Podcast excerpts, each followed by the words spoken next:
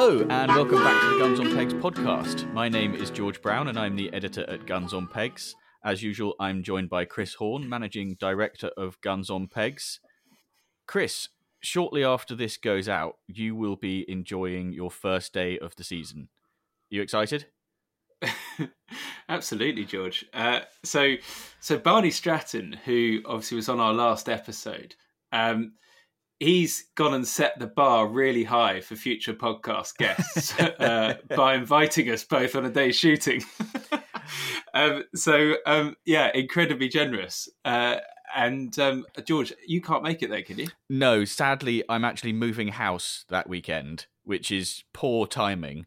Um, but in the long run, it will mean that I have easier access to ad hoc shooting. I won't be in London. I'll be back down in Hampshire where I grew up easy access to the farm. So if I fancy going and shooting some pigeons, I can just go and do that rather than it being months in the planning. Uh, so that's yeah, really dis- that's a tout for invites, isn't it? yeah, if you're in Hampshire, uh, have gun will travel.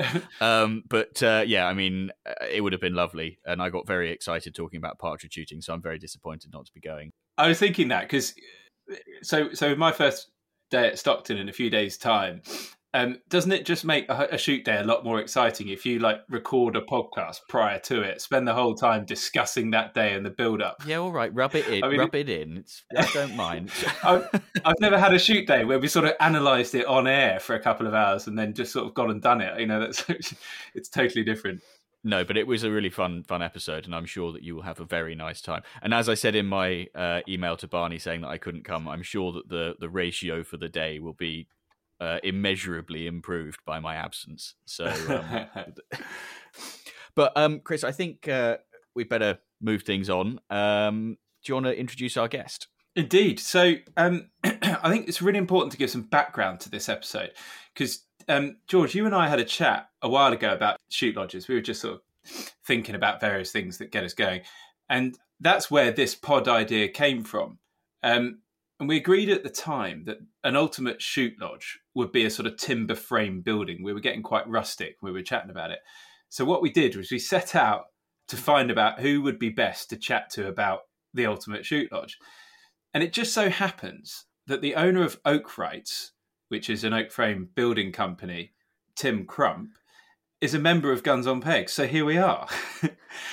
so Tim um, started out as a carpenter uh, and has gone on to develop a very successful business, Oakwrights, um, that he started with a friend in 1999. And that probably makes him the most qualified man you could find to discuss this topic with us. Uh, so a huge warm welcome to Tim Crump. Hi, Chris. It's uh, good to good to catch up, and uh, thank you very much for inviting me. It's uh, be a fun subject, something very close to my heart. I love shooting. I've I've shot all my life. Started off with my father, through to friends, wandering around with little 410 um, bolt action wow. ones back in the day, and one with a with a with a hammer on it so stiff that I could hardly pull the hammer back. um, going on to become a carpenter, building oak frame buildings, and we have built many beautiful structures which could be shooting lodges, and we have built um, one building that was was became a shooting lodge. So yes, so, great, great fun. so you ready to get carried away with our discussion about what an ultimate shoot lodge looks like? oh boy, oh boy. Um, you know, yes, we with with the oak frame. I always think an oak framed barn is like the rural cathedral, really. When you're in a barn, you can see why oak frame barns are used for wedding venues because they feel like a, a cathedral in a way. And also, if you're building a shoot lodge, you want that open, airy space. If it could be on a nice hillside overlooking a valley or a glen, and uh, you know when the mist comes down, you're sat there with a roaring fire, going great big glazed gable. Uh.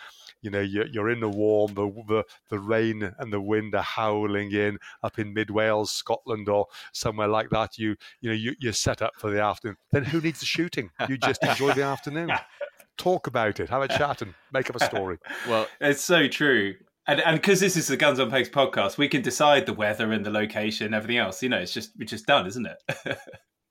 yeah, I think. Well, if we're going to decide the weather, we probably need it to be, you know, cold and, and sharp throughout the day, but then starting to a sleet and snow coming in just as you get back to the lodge for the for the meal afterwards, and you can sit in there, as I say, with your fire going and watch that weather and think about the day that you've had. Well, I mean, what a perfect setup for the chat that we're going to have in a little while. But first, we've got some important stuff to do.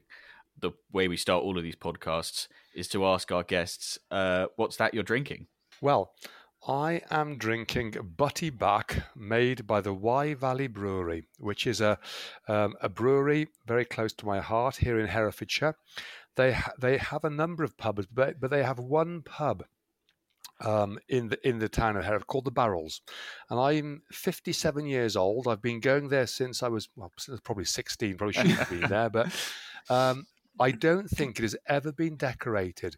But if you could bottle what that pub has, it is absolutely jam packed from the ages of about 16 year olds through to people beyond retirement um, every night of the week. It's very popular, great fun, and serves fantastic Wye Valley beer. And I'm, I've chosen the Butty Bach which is as smooth as can be. You drink one, which I'm now drinking, you then have another, you then have another. It's like a smooth wine, but by the time you get to the fourth or fifth, there's no coming back. And uh, so normally to be avoided. So, but I'm enjoying myself here with a, and Butty Bach in Welsh means little friend. So there we are. Ah, very nice. And is it uh, an ale, a lager, or It is a bitter. It is a Bitter. bitter, yes, made with Herefordshire hops. very nice? I've definitely had one, and it was definitely before or after a shoot, but I cannot for the life of me remember where. But it maybe it was over in your direction. Well, now that you've laid the gauntlet down, chaps, when you're up here shooting with me in Herefordshire, we'll uh, an invite. We'll have to make sure we uh, ply you with plenty of Butty Bach, won't we? I, I will definitely make sure I'm not moving house for that. no, absolutely. George, what have you got? Have a guess. No, I've got I've got a whiskey. Um, as per usual, I've got a glass of whiskey. I've got Singleton today, um, and I bought it because it's quite warm at the moment, and so whiskey doesn't feel necessarily quite right. But uh, it says on the outside of the box, which is what uh, swayed me. It says luscious nectar, which I thought was a triumph of copywriting, if nothing else. Uh, so it's done its job. Um, it, it's from Dufftown. Uh, there's a salmon on the front, which is uh, obviously a good thing. Um, so uh, yeah, it's very nice. I've actually had it in the fridge today because it's so hot in my flat, and I didn't want to have a warm whiskey. Um, it's probably not the done thing, but uh, it's very very nice. It's going down very nicely. It's smooth. It's sweet. Really really nice whiskey actually. And then for when uh, I decide I've had enough whiskey, I've also got a, a bottle of Spanish lager. Um, in an improvised beer cooler uh, to keep it cold, so I don't have to go to the fridge partway through the recording. Chris, what have you got? So um, I'm getting quite into vodka and tonics, uh, and it, it definitely lends itself to the weather as well, uh, which when we're recording at the moment is outrageously hot. Um, so what I've done is I've organised a little taste test because I always come with too few drinks to a podcast. So I've got two drinks. Uh, I've got the Puffing Billy Steam Vodka, which John Fordyce from the Borders Distillery, who supplied the drinks for our Game Fair party, you know, he very kindly sent us a couple of bottles. So I've got the Puffing Billy Steam Vodka because it's really good, and I've had it before on the pod. A friend of mine gave me a bottle of Tovarich, which is some sort of Russian, apparently premium vodka, and I thought, right, great. I don't really know much about vodka tonic, never really drunk too much before, so I'm going to have them too of them together and see what they see what it tastes like. So the Tor- Tovarich, I can tell they're working. I haven't even had a sip yet. um, okay, Tovarich, yeah, very nice. It's good. Hmm, Puffing Billy's better. Okay, Tovarich, I reckon traditional. I really wouldn't really know what I'm talking about, but I'm guessing. But that Puffing Billy's got a lot more going on. Interesting. That's really good. Yeah, all I've got is a slice of lemon. That's actually really tasty. Nice. Anyway, so vodka and tonics. Got two of those. Yeah, that sounds great. Um, I slightly wish I'd thought of having a tonic-based drink as well, because I'm going to be. uh, my flat is so hot, uh, and in order to avoid all the noise from outside, I have to close the the doors and windows. So it's getting increasingly hot with every minute that we record, and I will be badly in need of a shower by the end of recording. Um, but uh, that's probably more than enough detail for anybody. Um, shall we do whose bird is it anyway? Let's go. Great. Um, so, Tim, just in case you're not aware, uh, or for anybody who's new to the podcast, Whose Bird Is It Anyway is where we ask our listeners to send in their shooting dilemmas, quandaries, queries, and we try to resolve them and offer advice. Sometimes our advice is helpful, more often than not, it isn't. But uh, today's dilemma is from somebody we are calling Gideon, uh, and he writes I have a problem that I hope you can help me with. I do a lot of shooting with my brother in law. He's a nice enough chap, but the poor fellow has absolutely no imagination. At the end of last season, I decided to treat myself, and I bought myself a completely new shooting jacket, breeks, and vest. I'm in the category of liking to match my tweeds. After showing my brother in law my purchase, I found out only a few weeks later that he's gone and bought the exact same attire.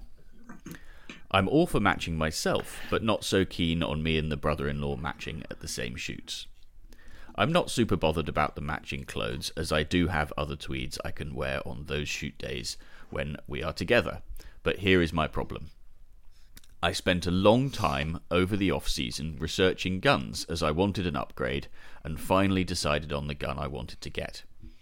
I went for a gun fit and had the stock made to measure for me, and when it arrived, the brother in law and I went down to the local playground to test it out. You and the listeners will know that feeling when you first try out your new gun. It was incredible. Later that evening, I found out that he had been complaining to the in laws that there was no need for me to get a new gun, as my old gun worked perfectly fine and it wasn't the cheapest gun in the world. This, I must say, annoyed me a bit, but I never confronted him about going behind my back. What has annoyed me even more is that I got a message from him the other week saying that he wanted to upgrade his gun and is looking at the same one I purchased. I had put a lot of time and effort into choosing the gun that I liked and wanted, only for someone who can't do their own research to copy me again. Do I confront him saying that I'm not happy with his ima- lack of imagination? Do I help him find a gun that is a completely different make or model than mine to save the confrontation? Or am I being silly here and this issue wouldn't bother most people? Um, just quickly, there's absolutely no need to give this guy another name in Gideon and and make him anonymous because there surely there is only one brother-in-law out there that has gone and copied the the, the other brother-in-law and if he listens to this he absolutely knows we're talking about him Well, he'll definitely have a suspicion, won't he? But Tim, what do you think? What would what would your Well- reaction to this be? I think it'd be wonderful for them to be out in their in their matching tweeds and matching gun, and um, you know the the whole and have them uh, draw the draw the, the pegs next door to each other as well would be absolutely fantastic. The interesting thing would be who would shoot the best, which brother-in-law would be the better shot, and uh, who would uh, who would shoot the high bird. So. I don't know. It's an interesting thing. I thought it was only the ladies who worried about were having the same dress, but I suppose I've never actually seen two people turn up with the same tweeds on. So it'd be quite. It would be great fun for everybody else if they turned up with the same tweeds on. Deary me, they would never hear the end of it. And I think after that, both of them would probably make sure they always rang each other before, before they left for the day's shooting. Well, I think that's a very, very good point because I think, you know, probably quite fun to have the same tweets, maybe, but you would definitely be in the firing line for a bit of ribbing, wouldn't you? It's a, the, the gun is an interesting one. I have a a, a, a close friend who's an absolutely fantastic shot, and uh, he bought the best Browning that he could afford, which was not you know not fantastic when he was 18 years old, but it was the best he could afford. He's bought lots of guns since, and he's got some beautiful guns, but he always shoots with that first gun that he bought, and he is an amazing game shot and a very good clay shot. But then the interesting thing is, when you are out game shooting with him, you would never know what gun he's shooting with because when he unsleeves it on his peg, you're too far away to see, especially if you've got eyesight like I have. And otherwise, unless he's talking about it, it's in the sleeve. It could be any gun you like. Now, if he was a clay shooter and you're all stood there together waiting to you know, go on on the stand and shoot the clays, and you've got all your guns out, well, then everybody sees the gun. And I do find it quite bizarre sometimes that you get the fancy clay gun and it's matte black with perhaps some mm. gold lettering, and you get a beautiful game gun with the most exquisite engraving. And only you ever really see it, unless you're going to be very unsubtle and tell everybody all about Indeed. it. Indeed, slightly ostentatious about it. Yes. But but okay, but the fact is, he has gone and copied him, and that's that's got his. So, so you're suggesting a bit of a sort of competition. That was your first suggestion, a bit of a competition. So maybe to develop that idea, maybe on a sort of clay shoot with all the rest of the syndicate, competition, winner takes all. The other one has to go and get a new outfit and a new gun. Just so they don't match. Absolutely, and, I and like donate his gun and his, his outfit to the other brother-in-law. so he's got a pair of everything. yeah, yeah, I mean, it's interesting. The gun, as you say, the gun's for you, right? It's not for anybody else. The gun is for you. The tweeds, on the other hand, is much more of a personal statement. And, you know, I think if you go on any given shoot, three people are going to be shooting a silver pigeon anyway. So, uh, you know, the the probability that it's a problem is is relatively small. Um, I don't know. What do you think, Chris? yeah, I mean, I don't know. I, I think I think he's he's got to get his own back. I just think his point is all about imagination. I agree with him. Like you know, get some imagination, choose your own stuff. I think what he should do is he suge- suggests to his brother-in-law that he's found the perfect gun for him. He should ring up Nick Holt at Holt's, tell him I ring Nick, tell him I told you to call him, and say, look, stitch stitch my brother-in-law up with a totally knackered gun that's coming out of auction that's only good for parts but tell him it's the best thing ever. Get his brother-in-law to bid on this. Tell him you know got the whole gun sorted. Absolute bargain, Ah, fifty quid. yeah exactly. And then turn up on the first day with his new gun that just doesn't work. Something like that. I think he's he, we can't have him completely matching. I think you've got to screw him over somehow Well, that's yeah. I've, I've just been looking on your on the website, the Guns on Pegs website, at the what are the most desirable shotgun brands. Oh, you could come And- again. and uh, well, it's interesting. The gun I shoot with is not on there; doesn't re- doesn't doesn't rec- doesn't um, register anyway. But the gu- one of the guns I do have, which is my absolute the gun I do dearly love, is a Westley Richards. And uh, being from being from up in the Midlands, I always thought if ever I was going to go for a best gun, I wouldn't go for a London gun. I think I'd have to take myself off to Birmingham and go for a Westley Richards. But at the game fair one time, um, I was in a stand trying some Brownings, and uh, they're a bit short. And he said, "Oh, well, you can have a pad. You can have a pad on the back." I said, "Oh, I'm not really sure. I don't really want a thick pad." He said, oh, "Have a look at this." So I picked this side by side up and lifted it. Oh, that's lovely. And as I put it back, I said, "What what make is that gun?" He said, "Oh, it's a it is a Westley." I said, "Oh, very interesting." Anyway, I bought the Brownings, went down, had the pads done, went to pick them up, and when I was in the in the shop, and uh, I said, um, "You haven't? Did you ever sell that Westley Richards?" He said, "No, we didn't." So he got the Westley Richards out, beautiful, thirty-two inch barrel, side by side.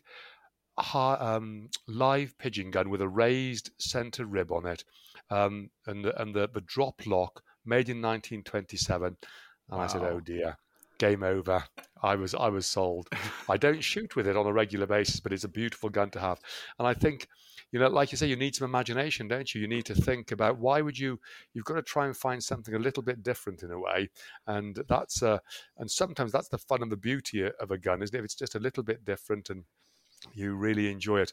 Now, then it all comes back to what can you shoot and what can you hit with, and then it doesn't really matter what gun it is, does it? It's it's what I started off sh- shooting with a ba- with an old Baikal, and I could actually shoot quite well then. And then I came, I, I left the sport for about twenty years, came back, and I I couldn't hit a barn door if I was shut inside, and I wondered what on earth was going on, and found out that um, I'd sort of my eyesight had changed. I became left eye dominant, which I had no idea what that was at the time, and I was. Uh, taught by uh, um, a gentleman called Nick Hollick and managed to persuade me to move to shoot off the left shoulder and things wow. have slightly slightly improved. So I, I'm a right-hander shooting off the left shoulder, but uh, I'm never going to damage the any bag to any great extent. But I do enjoy myself.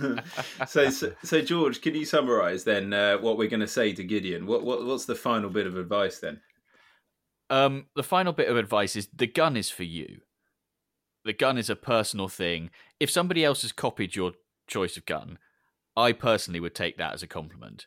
Um, I suppose I probably would do with the tweeds as well, but I'd be a little bit more put out about it because I do think as as of the tweed as being much more a kind of personal expression for everybody else to experience. Whether they enjoy it or not is another matter. But the gun, that's for me. Uh, so I wouldn't be too worried about the gun. But maybe I would help my friend with his lack of imagination and say, look, let's see if we can find a gun that really expresses your personality and find him the most boring gun imaginable. That's a good idea. Tell, yeah, uh, I think I think I do still have my bagel. well, right. Tim, Tim's bagel for a, for a bargain price is on its way to Gideon. Uh, we'll uh, get into it. We'll, we'll drop him back some suggestions in an email and a few links, and then we can sort out see where that one goes to. Um, so moving on, um, this latest addition to this series is this is this feature which uh, found a home uh, quite quickly uh, called Unpopular Opinions. Uh, and this unpopular opinion comes from Silas. Is that a genuine name, George? You've written this here for me. no, I've made it up. Okay, good. um, It's to, it's to go with Gideon. Silas, yeah. I want to know about your theming. Anyway, I'll come back to that. Uh, he says uh, lots of people get very excited about what cartridges they're using, but I don't think it makes any difference at all what cartridges you use. And there's not much a bog standard 28 gram of number six shot won't deal with. Discuss. Um, I think Silas knows me and he's just trying to wind me up. well, I think, I I'm- think uh, this is an interesting one. I mean, look, there's no denying that for certain kinds of shooting, you need something a bit more than a 28 gram six. But I think that what his point is is that for most driven shooting in the UK, 28 grams of six is okay. And my inclination is to agree with that. I would say that most people are not shooting 40 yard pheasants. And even if they were, they'd probably be okay with a 28 gram six. Most people are shooting 20 to 30 yard pheasants, and that will be absolutely fine. Yeah, you're absolutely right. Most people who think they've shot a 40 yard pheasant have just shot a 20 yard pheasant. Uh, that that's like where I'd start this conversation. However, there's probably a whole podcast episode in this alone, and I get I get a bit hot under the collar with all this sort of stuff. Uh, but I do think you should know what that cartridge does with your gun at different ranges. I think that's the right thing to know, given that you're shooting live game and being ethical about it. You you should just at least have an understanding of what that cartridge does with your gun. So, Chris, uh, you see it all the time. Have you been out and shot a pattern plate with your gun and your favorite choice of load? Uh, absolutely. I, I mean, how, how much detail do you want? Uh, as little as you can give me. I've I've taken a variation of uh, all of the sort of okay. So I've got a Henry Atkins side by side uh, for for most stuff. If I go on some really high pheasants, I'll take something else and borrow something from someone, which can take a bit more than than I would through the side by side. So I'll use a twenty eight or a thirty gram, uh, six five depending on time of year, but they all act differently, and it depends on the chokes of your gun. The chokes of my gun are fixed, so I took uh, I took uh, uh, different loads from different brands and tested them all. And even one brand to another, 28 gram six to another 28 gram six, came out of my gun totally differently. Uh, and where did you end up? What did you end up with as your choice of load? I'm just not saying. Sorry. now, look, uh, we we Is work that with a because they're number- not? Is that is that because they're not a client? Look, um, we work with a number of different cartridge companies, uh, and I'll leave it at that. Um, but uh, um, no, I, I found a cartridge which suits my gun very nicely, and I would encourage others to do the same. Um, it's quite amazing the difference on a pattern plate from one gun. And actually, I did it with Frank, uh, who works with us, and he found through his gun, which is very similar to mine in terms of its style and its build. It's an AYA though, um, and same chokes came out totally differently with the same cartridges. Um, Very And it- and we counted the the, the number of pieces of shot in, inside the ring and everything else. So yeah, yeah. So yeah, obviously I'm a bit of a geek over this, and I'd encourage others to just just not maybe do all that, but just do something just to understand a little bit because you'll be amazed. Yeah, it's interesting. Now I use a three eighths and three eighths is what I shoot as, as choke just on when I'm game shooting, virtually on everything, and and a, and a cartridge I'm just happy with, and I find I tend not to change, and uh, and I think some of it is psychological. I'm not. I'm sure I probably don't shoot any worse or any better with different cartridges, possibly. But that's very interesting. I'll have to try that. Get the pattern plate out and test them all out and see what does actually. Yeah, What definitely. does work the best through the gun. But now, of course, you're you're sort of Herefordshire, Wales. You know, you've got a bit slightly steeper countryside than Chris in Kent or me in Hampshire. So, you know, you're going to need something probably a bit bit punchier Yeah. than 28 grams of six. We've got some thought. nice, um, some nice hills on the syndicates I'm on, and we get some decent high birds. And uh, yeah, it's very, you know, it's very satisfying if you clean kill one clean. Indeed. I think for the purposes of those that are a bit unsure about what we're talking about or building up their knowledge, but everything we were just referring to was 12 bores. Oh yeah. Because Absolutely.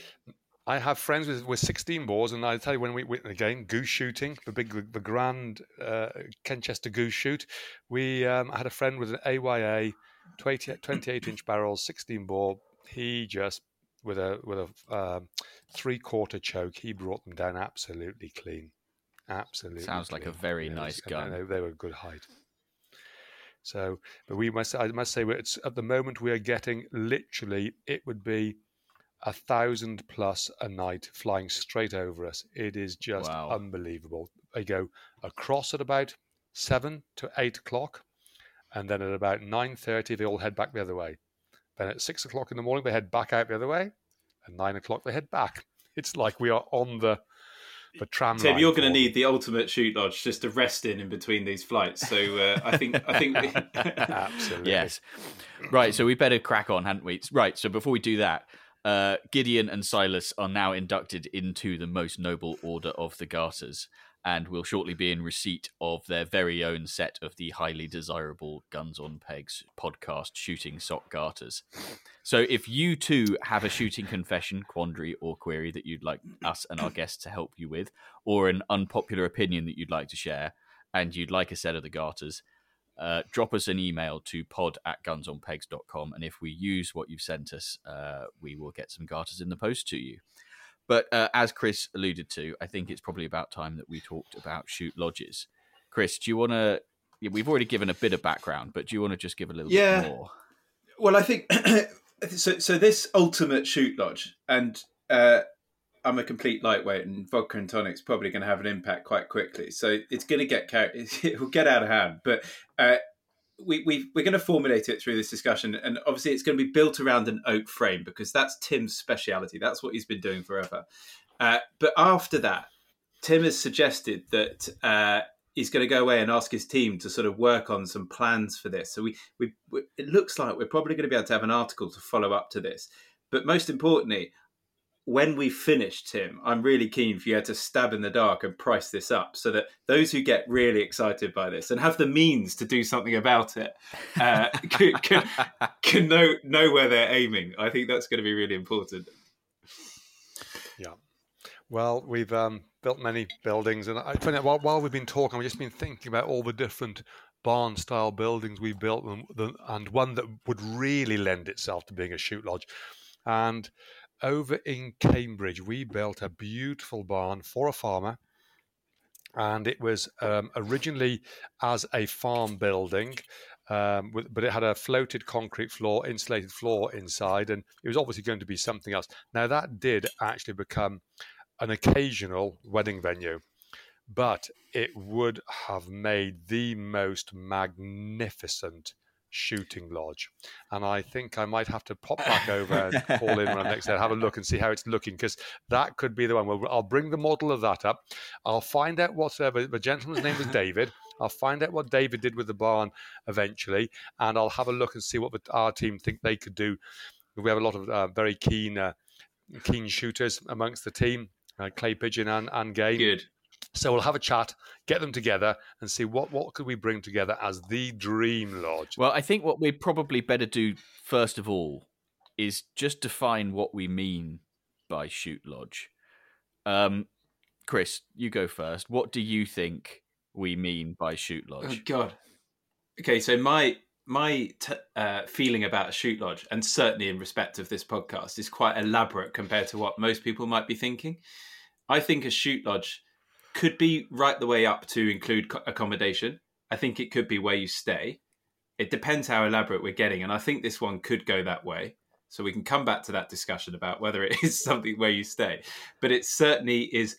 It's got everything. For me, a shoot lodge is sort of it's the place you meet at the start of the day. It's the place you go back to for 11s is potentially certainly place you have lunch before uh, you know during the day or after the day, and and tea at the end of the day as well. Uh, but it's it's really like the place that kicks off the atmosphere, and it's you know everyone meets there. The, the beaters meet there as well. The keepers there. You get your birds there afterwards. All that sort of stuff. So a shoot lodge for me is that, but it's I think it's got to have accommodation.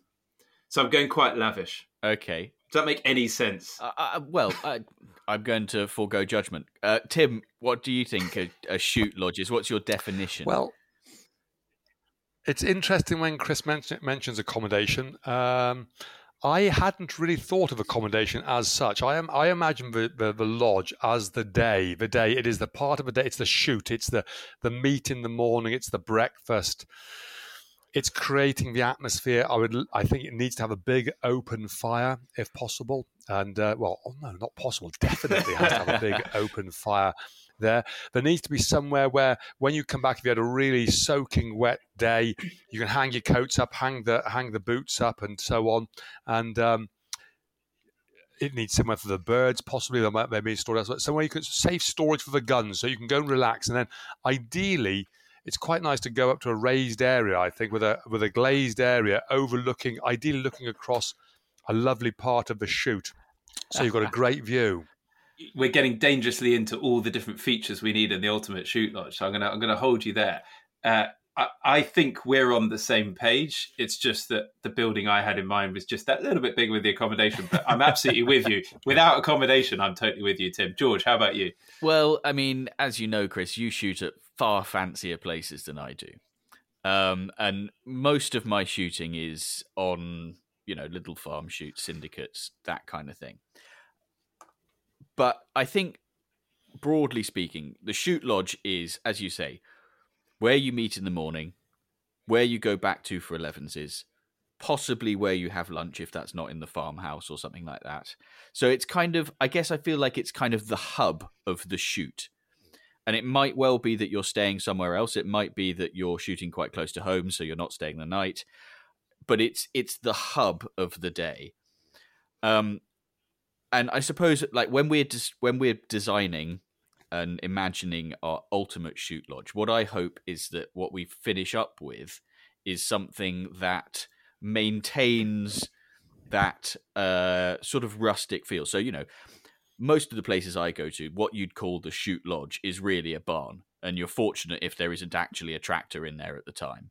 Um, so I'm hoping that what we come up with is it maintains some of that barn like feel. And actually, Tim, you used a really lovely phrase at the beginning.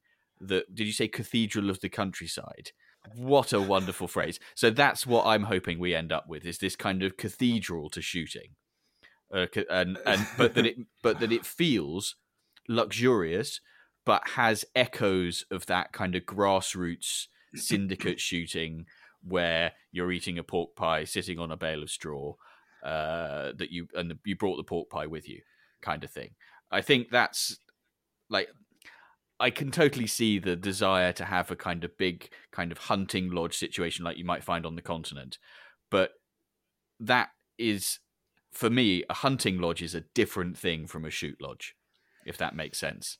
I know what you're getting at in terms of rustic, George, but if Oakwrights are going to build you a nice new shoot lodge, you're definitely not going to be putting your tractor in the middle of it in the first week. no, you? no, you're not going to be putting your tractor in there. But I hope that there are. I hope that you feel like you potentially could do if you wanted.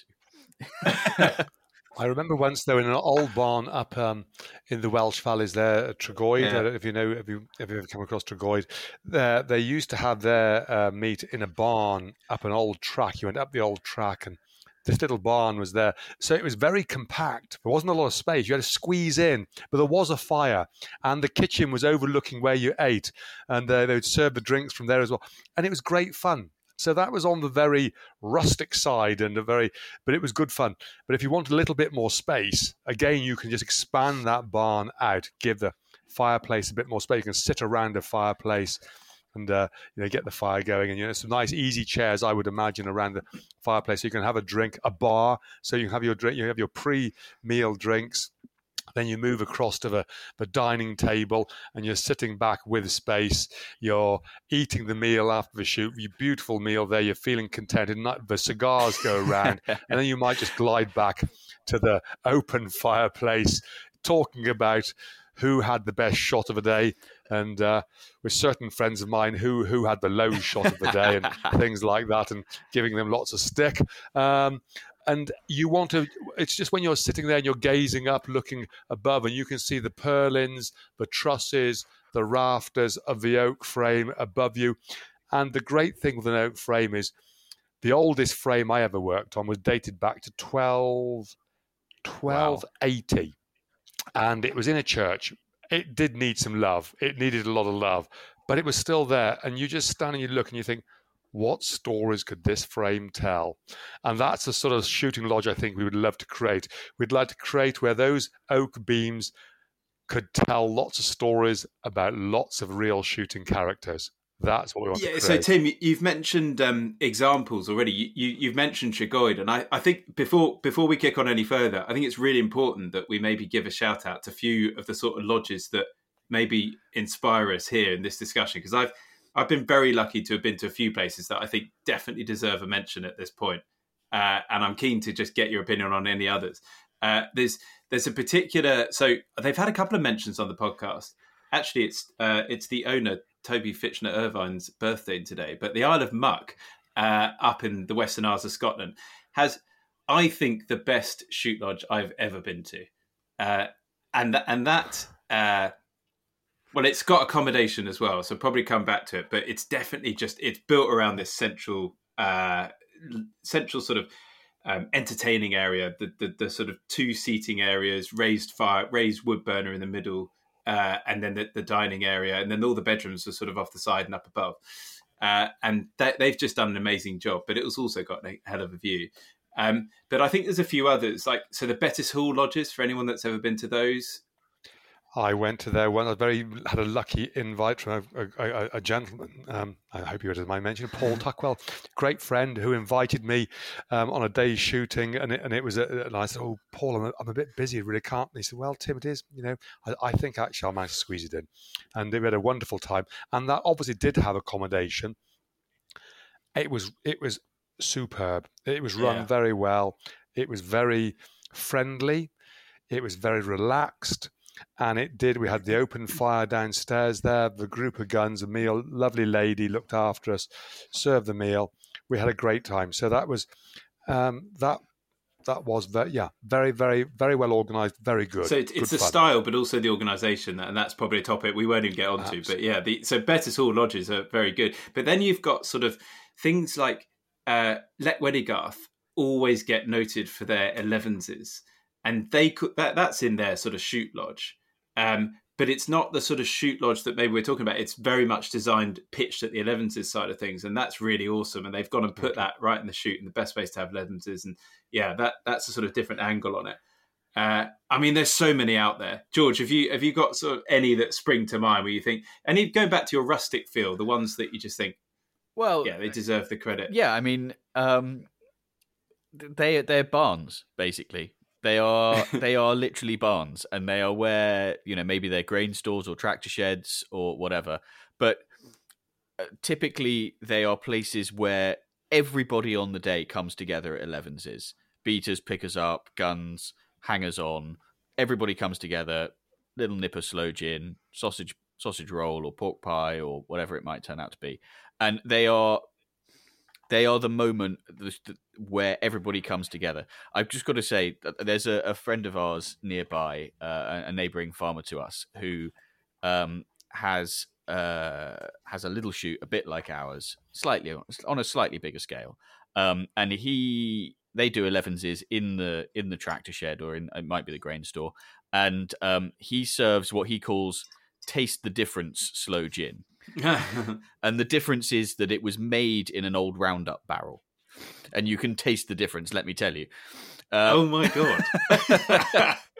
it's that that's kind. Ridiculous. That's the vibe that I like. and you know when we shoot at home, it, you know the the the shoot lodge is basically my brother's garage where he parks his car. Um, you know that that kind of thing. But it's it's the it's the central hub. I haven't experienced these kind of grand shoot lodges in the same way that you guys have.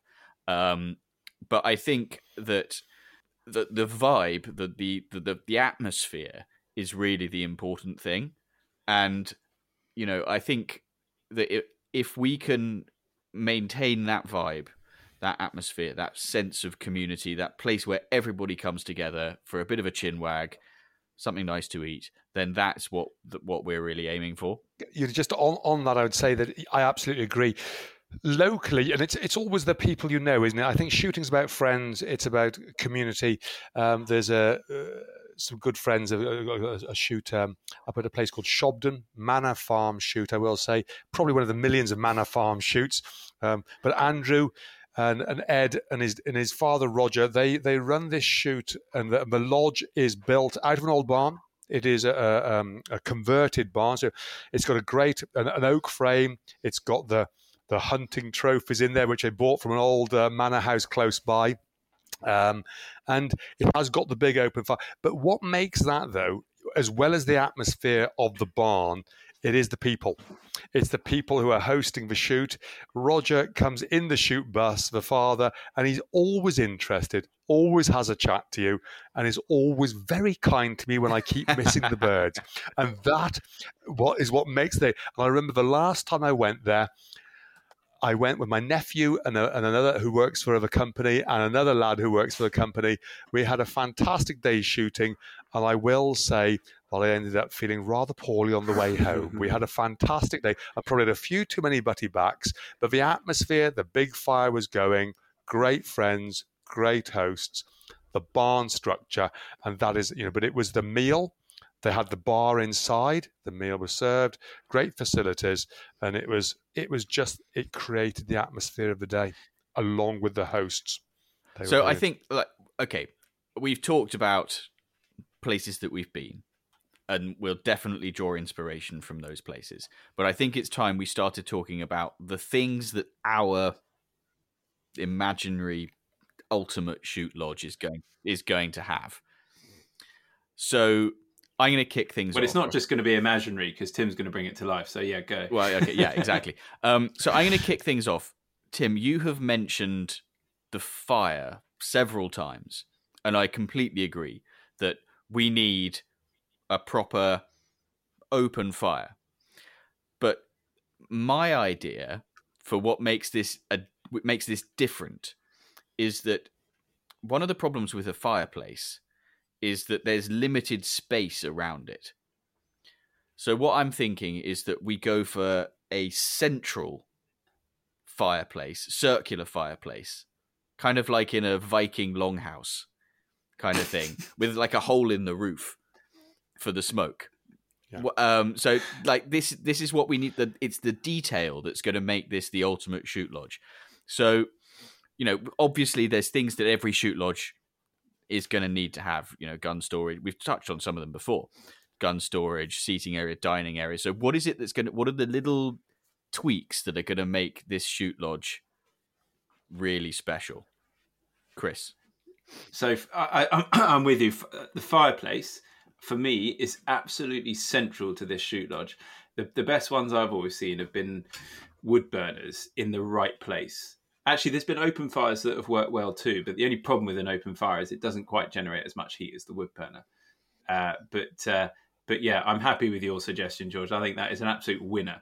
And you've all, you know, ideally some sort of seating around it so that it's all raised because inevitably um, you need somewhere to like, you know, you'll start steaming when you come back in after a wet day, and you can all sit around that having a drink or whatever. Uh, that that's just got to be perfect, and and and for me, central to the whole thing.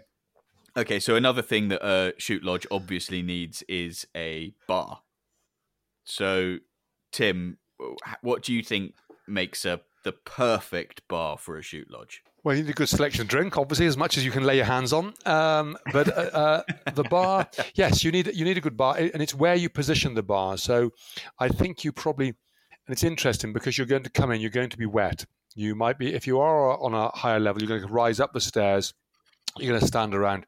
You probably want to um, have your bar somewhere not too far away, along with your.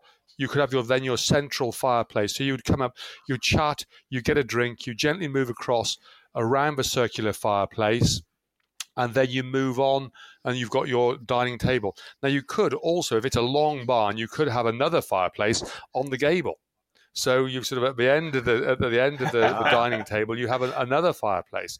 If you're really going to go for it, I always think Yeah. it would be you need Definitely. good artwork. I think in a shooting lodge, good artwork with a theme, Oh, a yes. story, something. I remember I went up to Altcar um, one time shooting up there, and my my wife's father used to judge the Waterloo Cup, and when he passed away, I Wow. um, sort of was uh, handed down his beautiful old tweed jackets, not his hunting pinks, but his beautiful old tweed jackets, and they were absolutely thick and weighed a ton. And um, when I went up there to shoot, it was unbelievably cold. And I rang my wife. I said, My goodness, I know why your father had these jackets now because boy, oh boy, am I cold. but there, the shooting lodge had some great artwork. Refer, it was on the grounds where the Waterloo Cup was run. So the artwork referred back to the Waterloo Cup. So if you could have artwork that you know, gives history of the shoot or history of the characters or people who've been on the shoot or associated with the shoot, I think some good artwork that lends a story. So I think the shoot lodge in a way wants to tell a story. So the only problem with that suggestion, and I'm all for it, is that you could have just blown the budget well out of the water with artwork. You- What budget? what budget? I mean, you, you could spend a million quid in your shoot lodge and like six million quid in your artwork. Yeah. Why not? You only, you Yeah. only live once.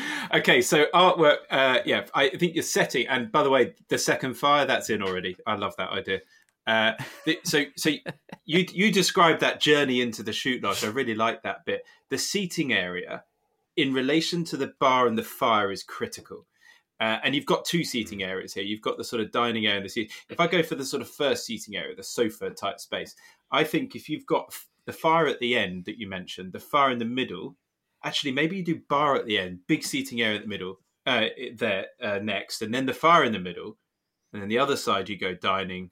Hey, don't worry, Chris. I've been. I sat down with one of our one of our girls, and I said, "Right, on the shooting, let's just set this all out." And I, and after five minutes, I thought, "Hmm, this is slightly more challenging than you think. if you want the absolute perfect set setup, this is going to take a little bit more thought. It's not just a five minute job because nothing. You sort of want your seating area to be comfortable for before Yeah. you eat." And a fire, but then you want your area to be comfortable. You're eating with the dining table, but then where do you go and sit? Do you go back to sit where you were sitting? Do you? Where should the bar be? Should it be for after the meal or before the meal? Where are your coats going to hang? Do your coats hang downstairs out of the way? And is there's a lot of things to think Okay. about. So Well, and then So- the other point is, is that I think that your 11s area needs to be a sort of roofed over outdoors bit because you don't want to have to take your wellies off, do you? So 11s area is different from lunch area. So I think you know an outside space is also quite important, probably with another like a fire pit or, a, or what have you, and yeah, Okay, so so so just it- so just quickly, got to summarise what we've got so far. Then we we've got awesome fire fireplace central to the thing. We've got a huge, great seating area, and that's got to have enough seating to sort of host like everyone plus any potential other guest non-shooting guests that are there as well. We've got a bar, a big bar. Uh, we've got two t- two two fireplaces actually. We've now got an outside uh, 11s area because I completely agree, George. Somewhere where you're not having to take your boots off, weather dependent. You never really know. Uh, that's happening. Um, there's a bunch of bunch of other things that we need to bring into this. We haven't talked about the gun room. Well, I think the gun, the gun room's interesting because back to the our, you know, our brothers-in-law who are, sort of had the same gun. We don't know sort of what the engraving was like on the gun or what the what the if you've been off to have your stock made for you, it's going to be some beautiful walnut on the stock. Would you have um, a gun room or gun cabinets in the lodge? In an exposed area where you could put the guns in with glazed, secure glazing, and you could actually see the guns. Now, would you? Would you? Well, I think that's really guns. nice. And I think that's really nice, and I know just the man to to do that as well because uh, a few well, I can't remember how long ago it was actually, but uh, there's a chap who runs a company called the Bespoke Gun Cabinets Company, and they have these incredible glass fronted uh, gun cabinets where the glass is more or less, you know, bomb proof. Um, and they are, you know, he's a proper like joiner and, you know, really, really beautifully made cabinets with these glass fronts that at the touch of a button they can go opaque and you know really nice. So yeah i mean you've got to have one of those i think at every game fair i wander onto that stand and go and admire the cabinet and think one day one day i will have one of these. Okay so one of those is going in but you've got to have this sort of changing area when you know when you come back in in your boots you've got to be able to uh, access somewhere where you're going to hang your coat up put the gun in an area store your cartridges st- stick all your stuff down, have your shoes then that you put on for for this fancy meal in this area that we've just gone and created. Like uh, an airlock. I think if it's the ultimate, you would you would you would come in to a lower level you would kick off your boots, take off your coat, you hang them almost in a drying room. So it'd be a warm room where it's going to dry, or a room you'd hang and you can it'd be oh, on yeah. drying the drying the gear. Um, you would then give your gun to the, to, the, to, to our man who's going to clean clean your gun, and uh, with a little tag on, and then after your gun would be placed uh, uh upstairs in this uh, on display shooting cabinet. If we're going to be really ostentatious, and we're going to have the gun with your name on or a name tag, and uh, it would be there or perhaps you could be slightly more subtle and not have a name tag. But you could have the guns on display. so you could just wander and look and admire, because on a day's game you never you never see the guns, do you? Okay, so we've got a drying room, individual lockers for the, everyone to store their stuff, uh, uh, and upstairs, uh, fancy gun area, all on displays. And actually, so that must be somewhere you're going to go and have drinks, because then you do get a chance to look at all these yeah. guns as well. So, so that would need perfect. to be by the bar, perhaps over the first area you come into. Now, you mentioned the the um, 11s, and, and that's an interesting one. Where we had always been to one shoot um, down in the Forest Dean called Bishop's Wood, where we'd always go back for a meal. But with the lockdown, decided to eat outside. So with that, uh, overlooking a, a, lovely trout lake, and Richard, who runs the shoot there, saying, "Tim, you know what we could really do with is a love. This is working really well. Great big fire pit, but if it's raining, it's not quite so much fun." Could you could you supply an, an oak frame building for just an over covered building? So I said, well, "Hey, I think I'll have a think about that. And I thought, wow, we've got an old show frame, which would be just the ticket. So Richard came along and had a look and said, yeah, absolutely. So we haggled doing the deal. And in the end, we agreed for a, a day's shooting for a team for in, in, um, exchange for this lovely oak frame. And Richard said, "Right, okay, we'll, we'll do the deal. You need to you need to let me know. Let's get this deal done. Let's get the day the day sorted." So, like all things, I thought, yes, I must ring Richard. I must ring. Didn't ring, and about three weeks later, I rang and said, "Right, okay, done the deal. I'll agree. You can have the frame for day shooting. No problem. He said, right, okay, season 22 23, when would you like your day? I said, Richard, that's not this year. That's next year. That's what? No, this year we agreed. He said, We did, Tim, but I told you, get on with it. And he said, They are absolutely full and he thinks, "What happened? We missed that. We missed the last month of the season last year." And as we all glide into our last last sort of few weeks of a shoot season, we normally think, "My God, I've done too much." And I think because we had it cut off, I think suddenly everyone was thinking.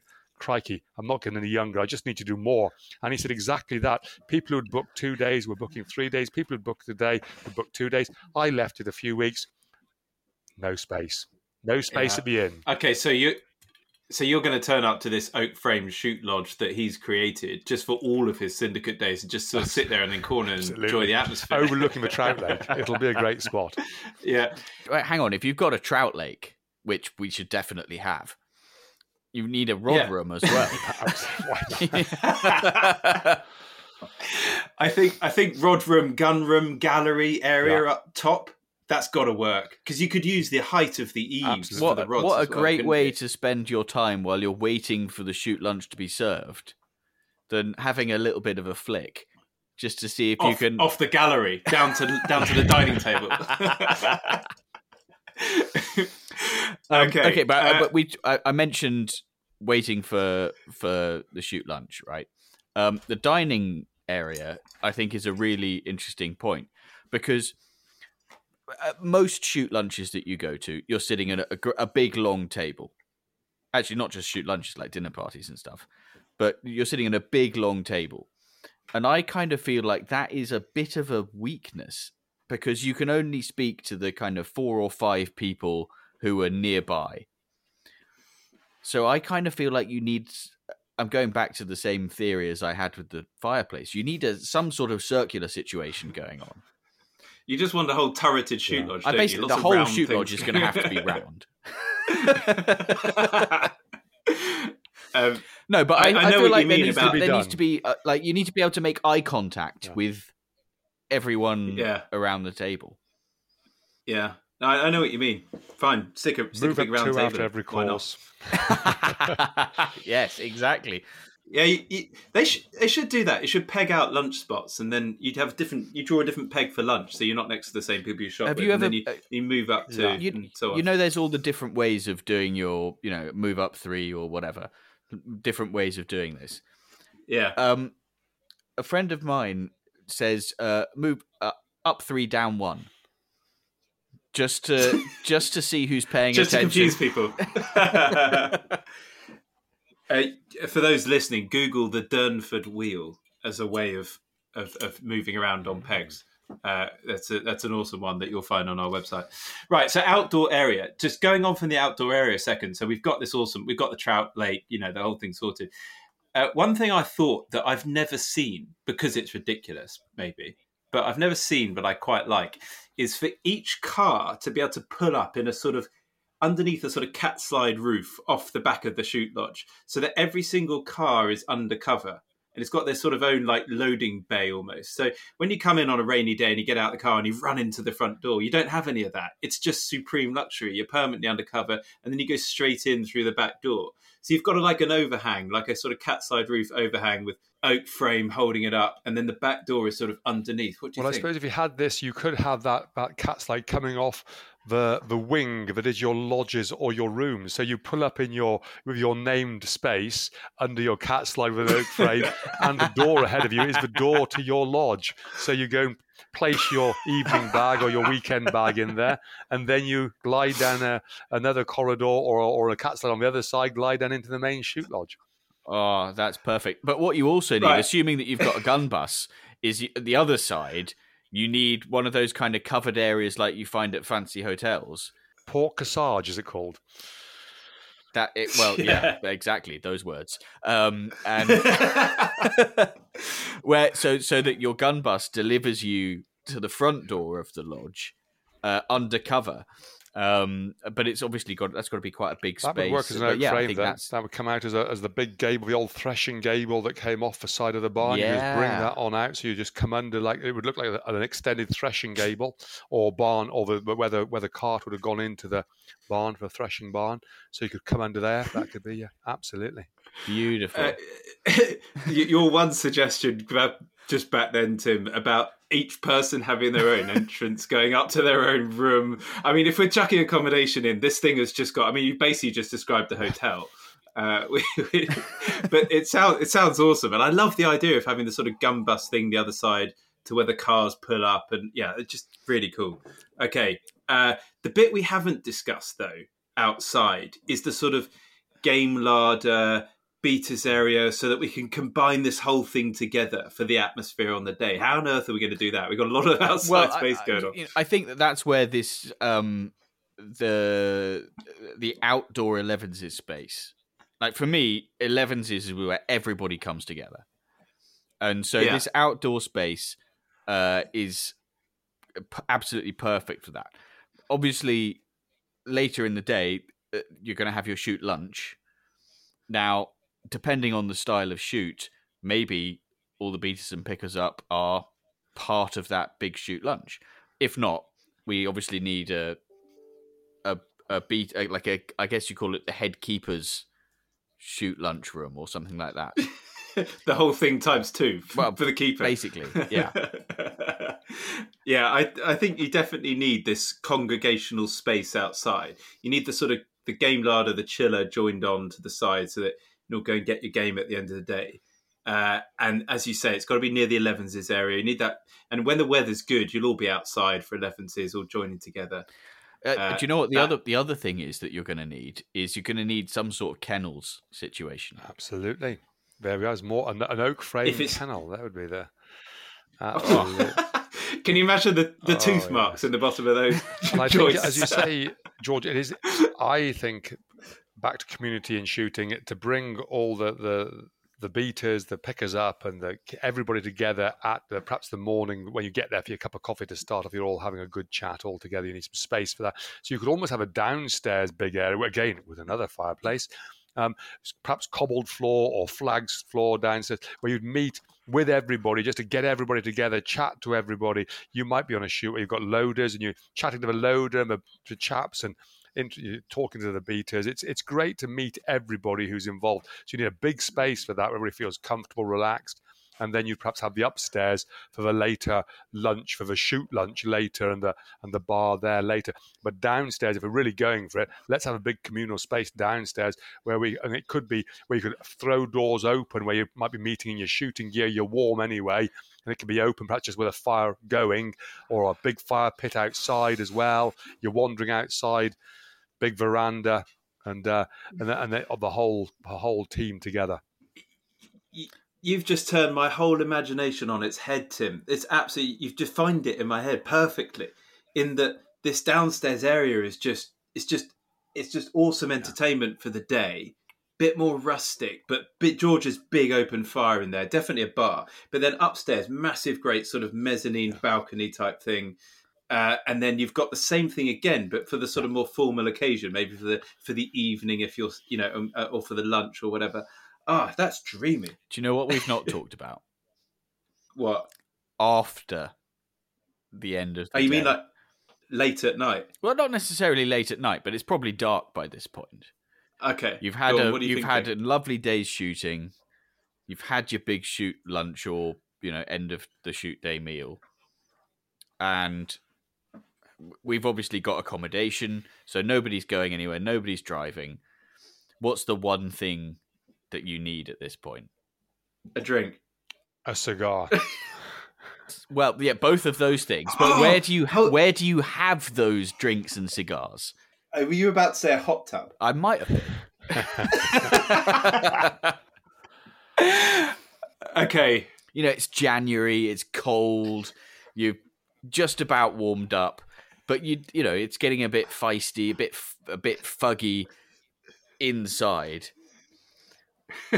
What are you going to do? I think- hashtag sex I can- well, it- I didn't say a um, word. I, I, I quite like a hot tub, so I'm with you on that.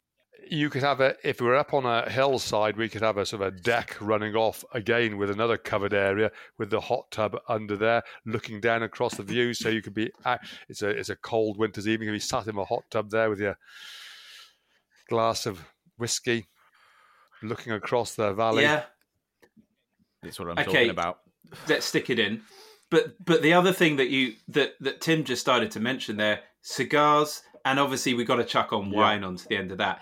The end the end of this balcony where you've got your uh, fly rods and all the guns. We need uh, walk-in humidor, uh, obviously, uh, and and then we need a sort of walk-in uh, cellar, temperature-controlled glass upstairs for all the cases of wine.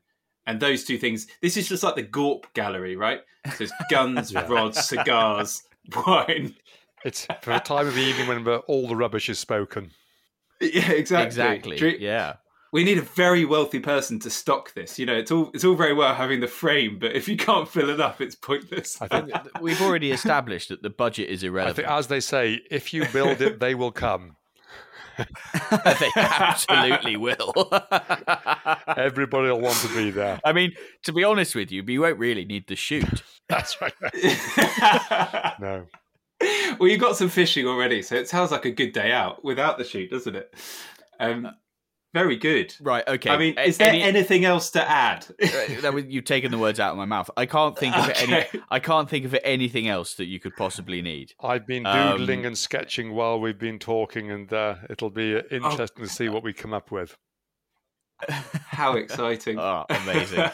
um, right. Okay. So we're going to continue with the flights of fancy.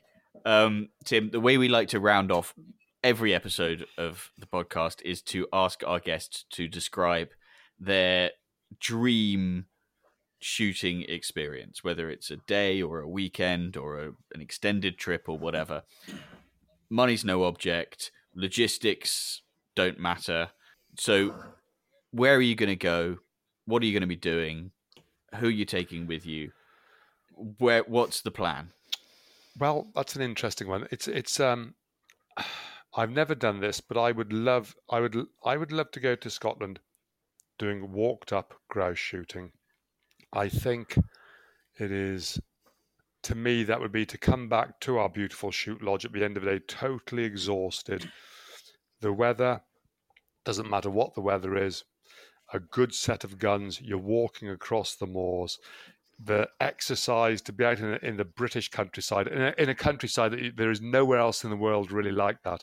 And, you know, as my final day's shooting to come back, and it could be just with a brace, just a brace. You know, after walking all day, I've shot a brace. Uh, if they were good shots, seeing the dogs working, to get back totally exhausted, but feeling fully fulfilled of the experience and then to be able to settle down to a lovely meal in front of that big fire. But I think Scotland walked up grouse would be my day. Who would I take? I would take a selection of friends from the syndicates I'm on, close friends, to spend that last day of our shooting career out together and to be walking across those moors to come back you know, fully, you know, the exercise makes you feel good, and uh, just a, a, a, ideally a few more than a, a brace. But uh, you know, if we could just shoot a decent bag of grouse on that final day and say that is my shooting career, there we are, and uh, fully fulfilled, and that would be the day. Sounds awesome. Absolutely lovely. So I don't know where that would be because I've never been doing, I've never done walked up grouse shooting in Scotland, but I'm sure there are plenty of places out there that could answer that dream for me. It's wherever you can get planning planning permission Absolutely, to put the yes. I mean, interestingly, you're not the first person to say that walked up grouse shooting would be their uh, their, their their desert island shooting because Chris, if you remember, Sarah Farnsworth suggested that that would be hers, and mm. I'm pretty sure, although I need to check with her, but I'm pretty sure that that has actually become a thing. Like she got an invitation well, to go and do it. So yeah, it's been a lot of COVID since that invitation, so we'll we'll find out. I, I mean, if it, if it has happened, that would be impressive, but I'm sure it will. So if you're um, listening and you can offer Tim some walked up grouse shooting, yeah, he'll bring a shoot lodge. I'll bring a yeah. I'll supply the shoot lodge. there we go. Anyway, uh, very... send us an email pod at gunsonpegs.com. Indeed, Tim. So good to have you with us, and I can't wait to to see some of your drawings and ideas behind this. Okay, so just just before we go though, give me a rough stab in the dark build cost. Assume you've got the land and the planning, and this actually was a bit of a reality. Give me a rough stab in the dark of a build cost of okay. what we just well, what described. we've been described. Let's just run through this. We've described the big, large meeting area downstairs, flag floor, open fireplace for the the guns, the beaters, the pickers up, the everybody to get together before the shoot. We're going to arrive under a covered area to park our car out our, our, our, defender outside our range rover outside our own door into our own part of the, the lodge hotel we're going to walk in there's going to be a covered area where the gun bus will pick us up to take us. So no matter what the weather, it's a covered area. Um, we are going to at elevenses be out on the site. We're going to have an open um, oak frame building looking across a beautiful lake for elevenses with a fire pit. So that's going to be open. It's going to be out. It's going to be separate from the main lodge. At the end of the day, we will return. We will rise up the stairs to a large, open, vaulted oak framed room with a great big glazed gable looking down across a lake. Um, as we walk out, we will have a deck walking out. We might step down to an area where we could pick the rod up and cast a few flies. Um, we will stroll back up. We've had our pre pre dinner drinks. We're then going to. We've been sitting around a large circular fireplace, um, gin and tonic in hand. We then move across for the main meal. And uh, the meal will be a number of courses. We're going to move. We're going to work at a sequence of moving around so we get to speak to every guest. We'll have a, another fireplace at the end just for um, for good measure on the gable. We will look up above of some beautiful cruck framed oak trusses, oak rafters, the purlins above. So again, that cathedral of the countryside. We've, you know, working our way through the meal, we'll be brought um, a cigar from the human from from the from the humidor. Will be brought out some lovely wine from the wine cellar, and the entertainment will go. The chat will be going. The the spirits will be rising, and then we'll decide we need to chill out a little bit, and we cr- crash across a deck, another deck to a covered area with a huge jacuzzi where we can again look down across that valley with the stars twinkling, the moon shining, just to set the evening off completely. So this this is the plan we have to come up with. We need to find that valley to put this uh, this dream shoot lodge. So that is what we're going to be working on designing. Wow. Absolutely, honestly. Round of applause. Well summarised. I mean, I, we, we need well you in our team meetings to summarise what. I did forget the gun display. I did forget the gun display. Uh, there we go. Okay, yeah. we'll let you off.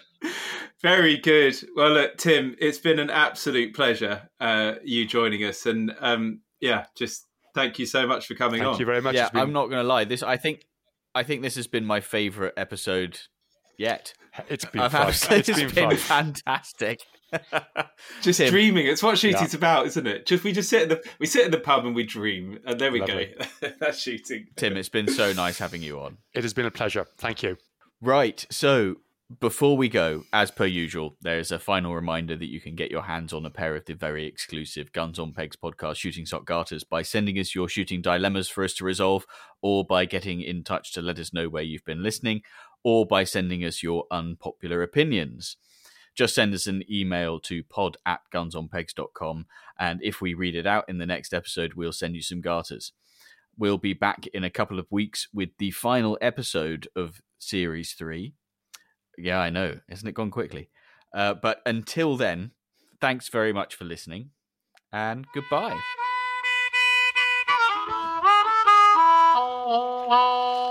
That, that was fun. That was fun, wasn't it? I meant to say where we started. Uh, I mean, I started thinking, you know, two or three hundred thousand pounds. I think I ended up thinking probably about you know two million. But there we go.